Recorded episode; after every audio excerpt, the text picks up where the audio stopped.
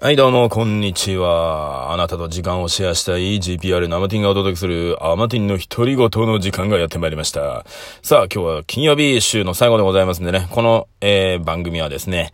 今日で一応ですね、今週はですね、今日でって言って終わっちゃうみたいだね。今週は、えー、今日でおしまいということになります。土曜日、日曜日はですね、えー、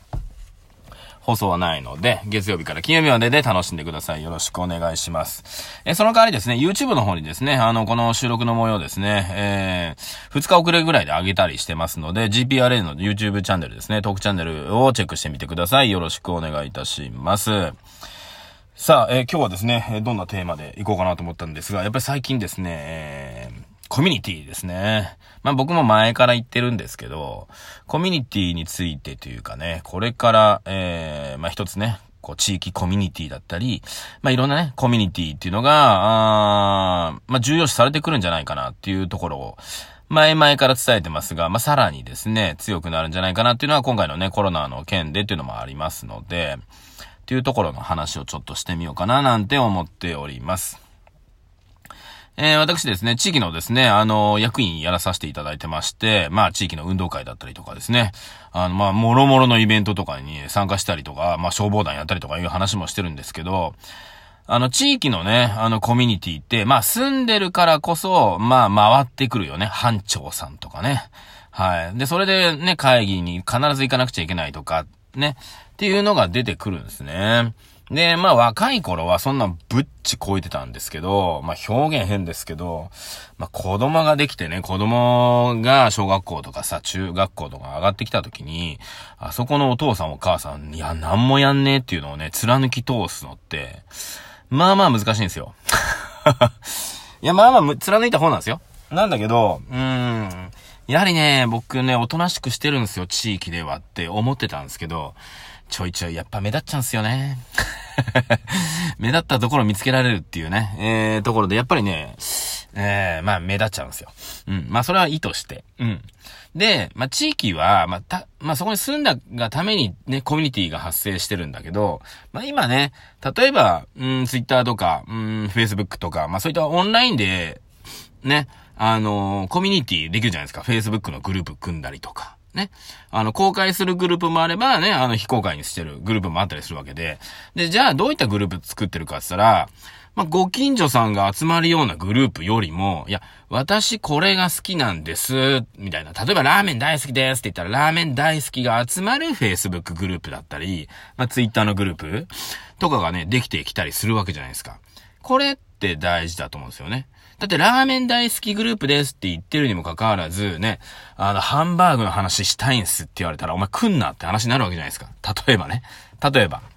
これってまあ皆さんね、だから自分で Facebook とかでもいろんなグループ、あのーね、入ってたりするわけじゃないですか。例えば、ジャニーズファン、ジャニファンの集まるグループとかあったら入ったりするわけじゃないですか。で、Twitter とかも、例えばね、自分のフォロワーさんとかもね、ずっと例えばジャニーズのことつぶやいてれば、ジャニーズファンが集まってくるみたいな。じゃあ、ここって、まあ、さらに細分化されるかもしれないけど、ジャニーズだったらね。例えば、最近だったらストーンズが好きとか、昔だったらね、いやいやいや、少年隊でしょとかいう人たちがいろいろあるかもしれないけど、あのーまあ、それでもね、同じ共通な話題っていうのが出てくるから、その、ご近所さんと気使って、なんかこの人と何を喋ればいいのかなって思うよりも、ね、このグループにいれば、まあ、ジャニーズの話すればみんなで盛り上がれるみたいな。そういったコミュニティ作りって大事だと思うんですね。うん。で、まあこれが今後やっぱりもっともっとね、あの、強くなってくるような気がしております。なぜかっていうと、子が、えー、もっともっとね、主人公になる時代になってくるんですね。そうすると、この人はどういう人なのかっていうことを、まあ、発信するような時代にもなってきてるし、それに乗り遅れてる人は、うーん、まあ、地域コミュニティみたいな、うんと、まあ、表現変ですけど、雑誌、雑多なところ。ね。ザっていうね。えー、どんな人がいる。まあ、逆にそれはそれで面白いんですよね。色。そんな中で、なんか自分とね、気の合う人を探すっていうのも一つなんですけども、一つのね、えー、何かね、テーマで集まってるっていうのは、一個ね、進んでるので、そこでさらに、あのー自分と気の合う方とか、考え方が似てる人とか、同じ趣味を持つ人っていうのが集まるといい、いいかなとは思っております。ね、例えばフットサルが大好きな人はフットサルやろうぜ、つって、例えばね、会社の人に、いや、フットサルやってるんで、フットサルや、あの、来てくださいよって言ったところで、まあ、運動不足のため、ね、解消のために行こうかなと思うけど、だんだんだんだん回数重ねると、やっぱりフットサル好きな人が集まってくるんですよ。そうそうそう。だから最初の1、2回はいいんだけど、やっぱり、えっ、ー、と、自分が好きじゃないとね、続かないんですよ。あ、今日ちょっと雨降ってるからとか、ちょっと仕事が遅くなったから今日はやめとこうとかなるんだけど、好きなら、仕事早く切り上げてでも行くんですよ。ここがすごく大事なんですね。これ非常に大事なんですよ。で、僕の場合は何が好きかって言ったら、やっぱり今はね、あの、ゴルフスポーツに関してはゴルフやってるわけですよ。そうすると、うーん、ゴルフ皆さんで行きましょうよ、つって。でも土曜日、日曜日行くと高いじゃないですか。なので平日ね、仕事休んででも行きたいなっていう人っていう感じで僕募集するときあるんですけど、そうするとね、中途半端にゴルフ好きな人って、ああ、ちょっと仕事なんで、ちょっとやっぱ平日はなって言うんだよね。いや、最初から言ってるじゃん。仕事を休んででも平日にゴルフやりたいメンバーで集まろうと思ってますって言ってるんですよ、こっちは、みたいな。ね。なのに、中途半端に、いやいや、いや、仕事大事です。じゃあ、く、じゃあ、ここに入るなって話なんですよ。そう、そこをね、そこをやっぱね、大事なんですよ。だからそう思った時に、自分が何をしていきたいのか、どうしたいのかっていうのを、しっかり持っておくっていうのは、これからね、大事なんじゃないかなっていうのは思っております。だからな、一つのね、そのコミュニティをね、こう、クローズドにしていくっていうのは、まあ、一種の鎖国状態ですよ。ね。鎖国状態、まあね、日本もありました、江戸時代ね。まあ今も実はね、日本は鎖国状態してますけど、まあそのことはね、あの気づかないと思いますけども。ね、メディアに皆さん踊らされてるので気づいてないかもしれませんが、今日本で思ってる情報鎖国ですよ。はい。まあそれは、それは今日したい話ではないので。で、鎖国で江戸時代だいたい260年ぐらいあるのかな？ね、あのー、いい感じで進んでたわけじゃないですか。ね。いい感じで、えー、ね、進んでた。けども、やっぱりね、あのー、最終的にどっかで無理が出てきたっていうのはあって、それはやっぱり周りからっていうのもあるんだけど、まあ、何が良かったのかって言った時に、やっぱり鎖国してるとさ、日本っていう文化が育ったんだよね。日本っていう。だから江戸時代のあそこで、日本独自の文化っていうのがあそこで生まれてるんですよね。いろいろね。はい。町民文化とかなんたら文化とかあったじゃないですか。はい。そこいうのは大事だし、まあ、その周りとのコミュニティ。だから全然異国のね、外人が入ってこないようなコミュニティみたいなのがしっかりと出来上がってたっていうのがあります。まあなんだけど、一方で、うん、デメリット的には、なんだろうな。まあ、うん、他の情報を知らないがために、えー、いいようにコントロールされるというところでしょうかね。はい。まあ、逆に言ったら同じ会社でずっと勤め上げてる人は多分そういう状況なのかもしれないですよね。はい。あの、コミュニティに所属してる悪い面しか見れてないのかもしれないですよね。それがいい面だと思わされてるっていうね、ところだと思います。日本人は特にね、海外に出ていかない人が多いので、やっぱりこう海外に行ってる人たち、行ったりよくね、旅行でも何でもいいですよ。海外旅行行ったりしてる人たちと、一切行ったことない人たちと同時に喋ると、ほんとめんどくさいんですよ。本当に。だったら海外旅行で海外行った方が絶対日本の良さわかるよねとか、そういったのをね、感じてる人たちと喋るだけで話早いんですよ。そう。だからそういった時に、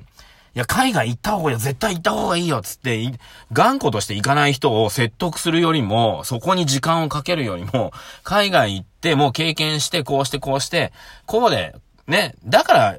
いいよね、行った方がっていうのか、いや、行ったけどやっぱ日本が一番だよっていうのかっていうのは、そこで行った人だからこそわかる話が、もうそこで話ができるじゃないですか。そういうところってね、僕すごい大事だと思ってるんですよね。そう、だから、うーん、みんな一緒じゃないもう時代にはなってきてるんですよ。一緒じゃない時代。だからいくら友達だろうがなんだろうが、趣味興味合わなければ、アフターファイブが違うのよって話なのよ。ね。それを、ねえ、お前そんなのやってんの、ええー、っていう時代じゃない。まだまだいるけど、ね。じゃあ、例えばね、うん、仕事終わりにフットサルいます。バスケやります。なのか、いや、YouTube 編集してます。ね。これ、一緒なんですよ。YouTube やってます。一緒一緒。なので、あの、そういうのをね、あ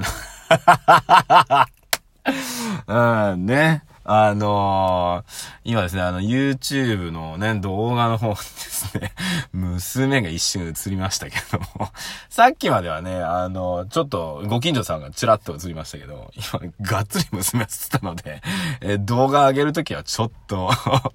え、隠します。はい。